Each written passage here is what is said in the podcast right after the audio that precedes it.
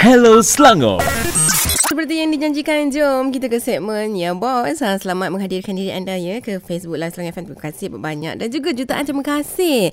Kita ucapkan kepada ha, Exco Generasi Muda Sukan dan juga Modal Insan Negeri Selangor iaitu yang berbahagia Tuan Muhammad Khairuddin bin Uthman. Selamat datang YB.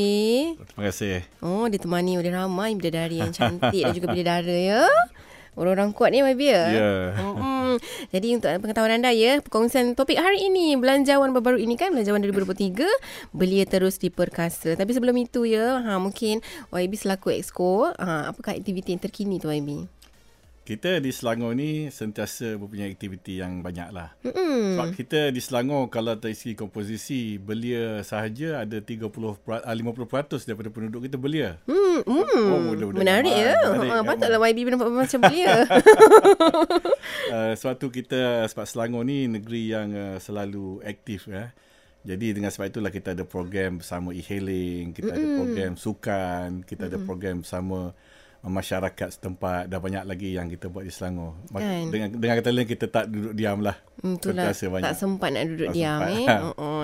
Pun dalam masa sama Selangor pun negeri yang terkaya juga. Ya, Ha, Jadi betul. insya-Allah banyak manfaatnya harapnya untuk kerakyat lah kan YB kan? Betul. Okey, jadi kalau yang baru-baru ni kan kita sedia maklum lah Jumaat lepas telah pun diumumkan oleh Yang Amat uh, Berhormat Perdana Menteri kita kan uh, berkenaan dengan uh, belanjawan 2023. Ha, jadi mungkin YB boleh komenkan sedikit lah kan. Ha, um, sebab mungkin yang tengah dengar ni seperti anda eh terlepas pandang pula uh, berkenaan dengan belia kita kan uh, dalam hal pekerjaan lagi pula yang mengganggu. Ya, Hmm. ya. Jadi uh, kalau uh, saya melihat uh, bahawa belanjawan yang dibentang oleh Yang Amat Berhormat Perdana Menteri minggu lepas tu um, satu harapan baru kepada golongan belia kita. Mhm. Secara spesifik uh, Yang Amat Berhormat Perdana Menteri memberikan satu nafas baru kepada uh, golongan-golongan yang tertinggal sebelum pada ini. Saya bagi contoh uh, e-hailing. Ini antara yang uh, popular disebut yang menjadi satu trending di kalangan belia di Selangor. Mm. Untuk makluman uh, DJ eh, uh, Yang Amat Berhormat sebut uh, uh, jumlah ia pembawa hailing di di Malaysia ni ada 30,000 orang disebut uh, secara spesifik di situ. Mm-mm. Dan saya nak maklum 15,000 sahaja berada di Selangor. Wow, separuh. Separuh daripada pembawa hailing ni Selangor. Sebab itulah Yang Amat Berhormat Menteri Besar juga Mm-mm. uh, memperkenalkan banyak skim kepada mereka ini. Di antara skim RIDE, Roda Darul Ihsan yang yang kita telah laksanakan sepanjang 3 tahun. Mm-mm. Jadi Roda uh, Darul. Roda Darul Ihsan. Jadi uh, harap saya melihat bahawa belanjawan yang di- dibentangkan itu memberi harapan yang baru uh, ketika mana mereka uh, di kalangan belia kita ini struggling dalam uh, membawa makanan dalam industri itu. Jadi yang Berhormat memberikan harapan yang baru dengan memberikan beberapa insentif. Jadi apa yang saya nak kata, yang menjadi untungnya adalah anak Selangor, belia Selangor. Di samping dia dapat program Selangor, dia juga menerima bantuan daripada kerajaan persekutuan. Yang kedua, saya ingat harapan saya juga adalah uh, uh, selain daripada kebanyakan belia kita ini, mungkin barangkali ada yang terjebak dengan isu muflis barangkali. Ha, betul Jadi tu. saya saya sangat sangat suka apabila Yang Amat Berhormat Perdana Menteri itu mm-hmm. mengisytiharkan mana mereka-mereka yang muflis cukup syarat bawah RM50,000 itu dilepaskan serta-merta pada 1 bulan Mac. Itu satu perkara yang sangat-sangat luar biasa. Melegakan sangat. Melegakan Ah, sangat. Jadi anda dapat dengar tak? Ah, mungkin anda tak perasan dalam adik-beradik ke, saudara mara ke, ada yang pinjam nama anda. Eh, aku tak buat apa-apa pun tiba-tiba je muflis. Ah, kan? Jadi ini ada satu khabar gembira ya, YB. Sangat gembira ya. Betul. Mm-mm. Jadi dia lepaskan dari RM50,000 tu kan? Jadi jadi kalau dengan adanya uh, pengumuman Yang Amat Berhormat uh, Perdana Menteri itu dia memberikan satu nafas baru kepada mm. mereka yang terjebak ataupun terlibat. Kadang-kadang mereka ni tak nak siapa minta dia berengkapkan. Ya. Tidak ada manusia yang suka menjadi muflis kan. Kan? Tapi kadang-kadang kehidupan mereka yang memaksa, terpaksa, dipaksa. Macam Sehingga- lagu lah aku terpaksa memaksa dilepaskan.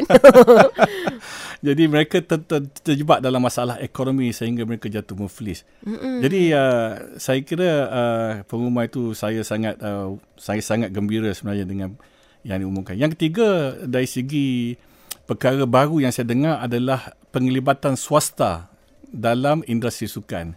Mm-mm. Jadi dulu memang kalau sukan ni kalau kerajaan saja yang buat memang dia akan sukan seperti biasalah. Mm-mm. Tapi kalau Yang ada penting, eh. kalau ada bantuan daripada swasta dengan potongan cukai yang diberikan kepada swasta, this is uh, one good factor yang saya yakin akan menyuburkan industri sukan dan belia itu sendiri. Jadi Right. banyak-banyak perkara yang kita nak sebut yang disebut oleh Yang Amat Berhormat Perdana Menteri. Uh, jadi kan tadi Wahyu sebut pasal sukan kan. Uh, Sukan. kalau kita spesifik untuk uh, kemudahan dia, fasiliti dia kan. Hmm. Hmm. Dia uh, sukan ni semua orang main sukan. Tapi to organize a sport ini uh, terutama untuk mengadakan infrastruktur. Ini yang masalah yang cabaran besar oleh mana-mana kerajaan negeri. Mm-mm. Kita boleh bina infrasukan tetapi cabaran kerajaan adalah bagaimana nak maintain infrasukan tersebut. Sebab sukan ini bukannya industri buat duit kan? Dia industri ya dia tidak tidak ada sport yang buat duit. Sebab tu kalau kita lihat- nama. buat nama, kita nak cipta nama, kita nak uh, emas dalam uh, sukma, kita nak emas uh, di Olimpik. Olimpik, Oh, pelbagai. wow. Tetapi kalau kita tengok infra kita masih di peringkat sederhana. Mm-mm. Jadi kalau ada penglibatan swasta, saya yakin dia boleh at least bantu kerajaan untuk melahirkan sport melalui infra-infrastruktur yang dibina. Saya yakin itu di atas landasan yang betul. Bertaraf dunia. Bertaraf dunia. Hello Selangor. Cuma uh, balik pada isu swasta tadi, uh, kita tahu ke keupayaan swasta ini uh, lebih dari segi ekonomi berbanding dengan agensi-agensi kerajaan. Mm-mm. Uh, sebab mereka menjalankan perniagaan, agensi kerajaan tidak menjalankan perniagaan. Kalau swasta terlibat dalam uh, sport, uh, sekurang-kurangnya membantu kerajaan membina kemudahan sukan.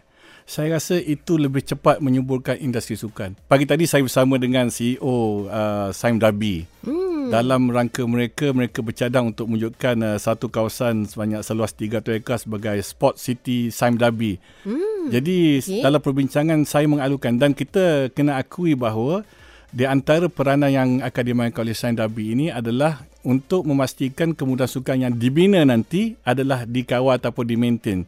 Tapi sudah tentu apabila penglibatan swasta tu disadvantage dia adalah dia akan melibatkan kos kepada belia kita. Akan libatkan kos Kos kan. sebab bila kita bina besar, kita ada lampu besar. Takkanlah semua percuma. Uh, dia nak sebab maintain, dia melibatkan maintain swasta di situ. kan. Dia melibatkan swasta. Dia akan di situ akan ada setback sikit pada industri sukan. Tetapi uh, saya lihat sekarang ni belia dia rata-rata pun kalau kita tengok di padang turf yang baru kan walaupun mahal ada je orang main. Hmm, kan? Di selesa. Selangor, di Selesa, Selangor maknanya belia Selangor ni saya saya suka kerana belia di Selangor ni banyak yang berdikari yang yang boleh hidup sendiri yang Ramai lah kawan-kawan semua Jom ya kita tonton-tonton duit Ya, ah, Contohnya main betul. bola keranjang Kutip lah seorang berapa belas ringgit Kan bola sepak kan futsal masing-masing kan Ya. Okey. Tadi bila uh, YB sebut pasal um, Melibatkan uh, swasta kan Untuk sukan kan ha, Jadi pastinya melibatkan juga kos Lepas tu cukai, Cukai. Pendapatnya macam mana Untuk sukan Uh, dengan cukai the best part yang disebut oleh Yang Amat Berhormat Perdana Menteri adalah uh, pengejualan cukai ni uh, kepada golongan pendapatan rendah. Pengecualian cukai Ya, yeah, dia golongan pendapatan rendah yang B40 yang mana gaji mereka 35,000 hingga 100,000 setahun ini dipotongkan cukai sebanyak 2%. Jadi uh, maka tetapi di, di, di kalangan mereka yang berpendapatan tinggi membantu mereka yang berpendapatan, uh, berpendapatan rendah ini dengan uh, kenaikan cukai sedikit dalam pendapatan mereka. Saya kira ini uh, belia kita ni ada yang M40 tetapi saya ingat lebih kepada B40 terutama mereka yang terlibat dalam industri-industri kecil, bisnes kecil-kecilan Betul? dan ini sangat membantu kehidupan mereka dalam pelayaran bak kata Mei tadi kan. Okey, faham. Yeah. Ha, jadi kepada anda yang mungkin baru saja buka radio, okey, sekarang ni kan ha tengah ha, borak-borak ni kan ha berkenaan dengan belanjawan yang telah pun diumumkan baru-baru ini kan untuk memperkasakan belia. Dan kalau um, YB sendiri lah kan, apa yang paling menarik perhatian YB untuk belanjawan baru-baru ni yang diumumkan? Paling menarik perhatian. Paling menarik perhatian ada dua yang saya sebut tadi. Yang pertama melepaskan belia yang terlibat dalam muflis itu. Hmm. Yang kedua, penglibatan swasta dalam membangun, memberi insentif kepada industri sukan. Ini dua part yang saya bagi bagi, bagi pihak uh, dari kacamata belia dan sukan, itu yang saya lihat. Yang lain macam TVET juga penting, tapi ini adalah ongoing proses yang telah ada sebelum daripada ini. Hmm. TVET, latihan. Tetapi dalam hal yang uh, belia ini, yang yang IHL ini secara spesifik yang amat berhormat menyebut uh, tentang ada skim insentif ataupun uh, uh, allowance yang dibayar kepada mereka yang hendak kursus uh, gig ini uh, termasuk e-hailing ini. Boleh uh, terangkan secara uh, lanjut sedikit tak? Wah, sebab memang seronok lah kan. Pastinya anda pun uh, pasti seronok bila dengar pasal ada allowance, Ya. uh, pasal ada bantuan kan. Ada Ka- skim-skim. ah, Betul. Cuma saya nak sebut, kalau di Selangor ya, mm-hmm. kalau saya saya nak spesifik nak fokus kepada e-hailing ini. Uh-huh. Kalau saudara adalah pembawa e-hailing uh, di negeri Selangor, kita ada program dinamakan RIDE yang diperkenalkan oleh Yang Berhormat Menteri Besar Selangor. Mm-mm, apa dia, RIDE. apa dia dapat? RIDE ini adalah Roda Darul Ihsan, skim Roda Darul Ihsan. Skim roda dan Dia akan dapat RM500 Mhm. dan dia akan dapat uh, bayaran per keso dan kita buka akaun KWSP untuk mereka. Jadi kalau saudara berada di Selangor, saudara boleh ambil ride dalam masa yang sama saudara juga boleh mengambil program micro credential yang disebut oleh Yang Amat Berhormat Perdana Menteri itu. Hmm. Dia boleh pergi kursus uh, dengan allowance RM300 selama 3 bulan bagi menggantikan pendapatan mereka. Jadi beruntungnya jadi anak Selangor ini adalah hmm. kerana kita banyak kemudahan yang diberikan tanpa mengkira uh, siapa mereka. Mm-hmm. Jadi fokus kita adalah supaya belia kita ni sustain dapat dalam kehidupan mereka. Dan bagusnya uh, ni saya nak bagi tahu waktu okay. PKP eh. Waktu PKP kita jangka masuk PKP itu bila berlaku banyak uh, skill down syarikat-syarikat kita jangka ramai pengangguran. Tetapi pengangguran di Selangor terkawal. Sebab hmm. apa? Sebab uh, belia kita ni bila dia dia dilepaskan daripada bekerja selama ini, mm-hmm. dia pergi kepada industri bekerja sendiri. Ha. Dia dia very independent. Oh terkawal eh? Dia terkawal, sangat terkawal. Hmm. Kita di Selangor kadar pengangguran kita tidak lebih 4%, 3.2, 2.9. Wah. Sangat sangat bagus. Mm-mm. Sangat bagus. Jadi uh, bila kita ada program-program ini ini yang sangat menyentuh hati saya sebenarnya hmm. dari segi bantuan Tak, saya pun saya pun tiba-tiba rasa tersentuh pula hati. Oh, gitu. Jangan buat buat hailing dulu ni. macam seronok Sekarang kan macam-macam Bukannya motor je Saya Yeah. tak pandai bawa motor Kereta pandai lah kan Bawa lori insyaAllah boleh oh, tiba. Kan sekarang kan ada macam-macam Bawa skuter lah Ada pakai rollerblade kan Yeah. oh, Menarik juga tu Sangat menarik. Hmm. Belia kita very energetic lah. Belia kita di Selangor. Saya saya tidak tahu belia di tempat-tempat lain. Cuma barangkali ada perbezaan dari segi style. Sebab kita di Selangor ni negeri yang maju, yang selalu berubah, informasinya banyak, social medianya banyak. Jadi maklumat tu sentiasa. Cuma cabaran kita, cabaran kita barangkali uh, yang sebagaimana yang disebut oleh Yang Amat Berhormat Perdana Menteri adalah bagaimana bantuan ini sampai kepada mereka dan mereka tahu macam mana nak mohon. Hmm. Saya dalam ucapan dalam program uh, semalam pagi di Kuala Selangor saya sebut uh, reduce the bureaucratic. Mm-mm. The processing bureaucratic must must uh, tidak boleh banyak supaya memudahkan orang mohon. Kalau tidak no takers. Hello Selangor. Dia begini uh, Anis uh, Selangor ni mm-hmm. berbeza dengan federal. Saya uh, kalau yang yang berhormat uh, menteri uh, belia dan sukan mendengar siaran kita hari ini, uh-huh. saya nak mohon satu perkara daripada beliau. Perbezaan Selangor dengan federal dari segi tafsiran belia berbeza. Kalau di di persekutuan tindakan uh, undang-undang dibuat, belia hanya diiktiraf berumur 30 tahun ke bawah. Mm-mm. Tapi di Selangor kita mentafsirkan belia sebagai umur 30, mm-hmm. belia dewasa 30 sampai 40 mm-hmm. dan dewasa di atas 40. Apa maksud dia? Mm. Maksudnya mereka yang berumur bawah uh, 35 tahun masih kita anggap sebagai belia Belia, mm-mm. dan boleh memohon program right tersebut. Menarik. Itu beza dia. Hmm. Kalau dia bukan belia uh, atas 40 dah dikira dewasa dia tidak boleh memohon dalam skim belia suka uh, belia kita hari ini. Yang right tu kan That is why we, we, we, we kita secara terperinci tafsirkan belia di Selangor 15 hingga 40 berbeza dengan persekutuan sehingga 30, 30 saja. saja. Jadi cara nak Oh. mohon kalau saudara pembawa e-hailing ataupun apa benda yang uh, di Selangor kita dia boleh pergi kepada website Majlis Sukan Negeri Selangor. Mm-hmm. Uh, di bawah program RIDE Roda Darul Ehsan boleh memohon secara online di sana. Mm-mm, Majlis Kita- Sukan Darul Majlis Sukan. eh Hmm. Kita telah ada sebanyak uh, permohonan setiap tahun dalam 16,000 sebenarnya. Ramai, ramai orang. Orang di luar Selangor pun juga memohon. Cuma saya minta maaf kepada mereka di luar Selangor bahawa ini program hanya untuk belia-belia kita di Selangor. Bolehlah pindah ke Selangor Kena pindah ke Selangor. Sebab pindah kat Selangor Nanti jadi belia Jadi Hang belia, ya. DJ Fahiras belia lagi kan oh, Kalau keluar negeri dah dah jadi dewasa. Menariknya kat situ kan ha. Dan juga Oh okay Baiklah uh, penyokong-penyokong YB hadir kan Kat Facebook Selangor FM Kasih yeah. Okay jadi sebagai penutup YB uh, Dia tak ada kat pukul 3 petang dia ni Ya, cepat, eh. ha, ha, Cepat jam 10 lalu kan Okay secara keseluruhannya lah kan Untuk uh, belanjawan yang telah dibentangkan semua tu juga aktiviti. Mungkin YB boleh kongsikan uh, dari aktiviti-aktiviti yang ada juga kan. Uh, Ya. Esko generasi muda sukan dan muda semua ni. Hmm. Dia uh, dua-dua aspek penghargaan kepada Yang Amat Berhormat Perdana Menteri mm-hmm. atas keprihatinan kepada skim belia kita. Mm-hmm. Dan kedua, terima kasih juga kepada Yang Berhormat uh, Yang Amat Berhormat Datuk Menteri Besar Selangor yang kena banyak skim kepada belia kita. Dan uh, saya harapkan belia-belia kita di Selangor jangan lepaskan peluang sama ada di peringkat state atau di peringkat federal. Banyak skim-skim yang kita boleh rebut untuk kita bina kehidupan kita uh, di negeri Selangor ini. Jadi saya juga mengharapkan uh, terima kasih kepada agensi-agensi yang ada di Selangor yang telah banyak membantu belia kita. Kita harapkan uh, dengan adanya uh, kerjasama di antara Selangor dengan federal, saya yakin uh, belia kita kita dapat bantu dan menyelesaikan banyak masalah mereka. InsyaAllah. Uh, la, kalau tidaklah pemimpin seperti YB Ya. membantu, siapa lagi kan? Uh, ucapan ni untuk uh, staff YB yang tengah dengar ramai ni uh, yang di konti yang Ah, dekat ya- pejabat tu. Yang datang pun ramai saya difahamkan ada juga staf saya di Don pun ada dengar ni. Ha, Uh, Alut pun ada dengar kata cerita. Uh, ramai. Syam. Uh, banyak terima kasih lah atas sokongan uh, kita look after belia elok-elok sebab mereka lah uh, masa depan negara kita dan uh, belia sekarang ni sangat dinamik. Dia sangat dinamik. Dia one thing uh, Anis about belia mm-hmm. kita ni dia tidak dia tidak nak long term commitment dari segi politics.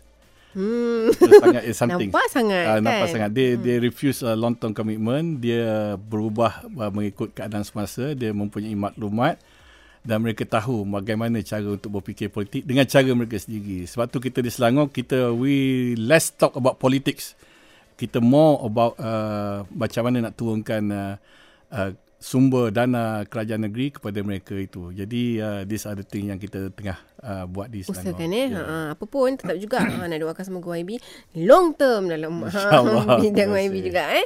Ha, jadi saya mewakili penerbit juga Timbalan Pengarah Selangor FM Jok zaman ni juga eh yang ada kat Konti dan ada juga kru Selangor FM cakap terima kasih banyak YB insyaallah kasih. jumpa lagi ya. Allah terima kasih banyak. Hello Selangor.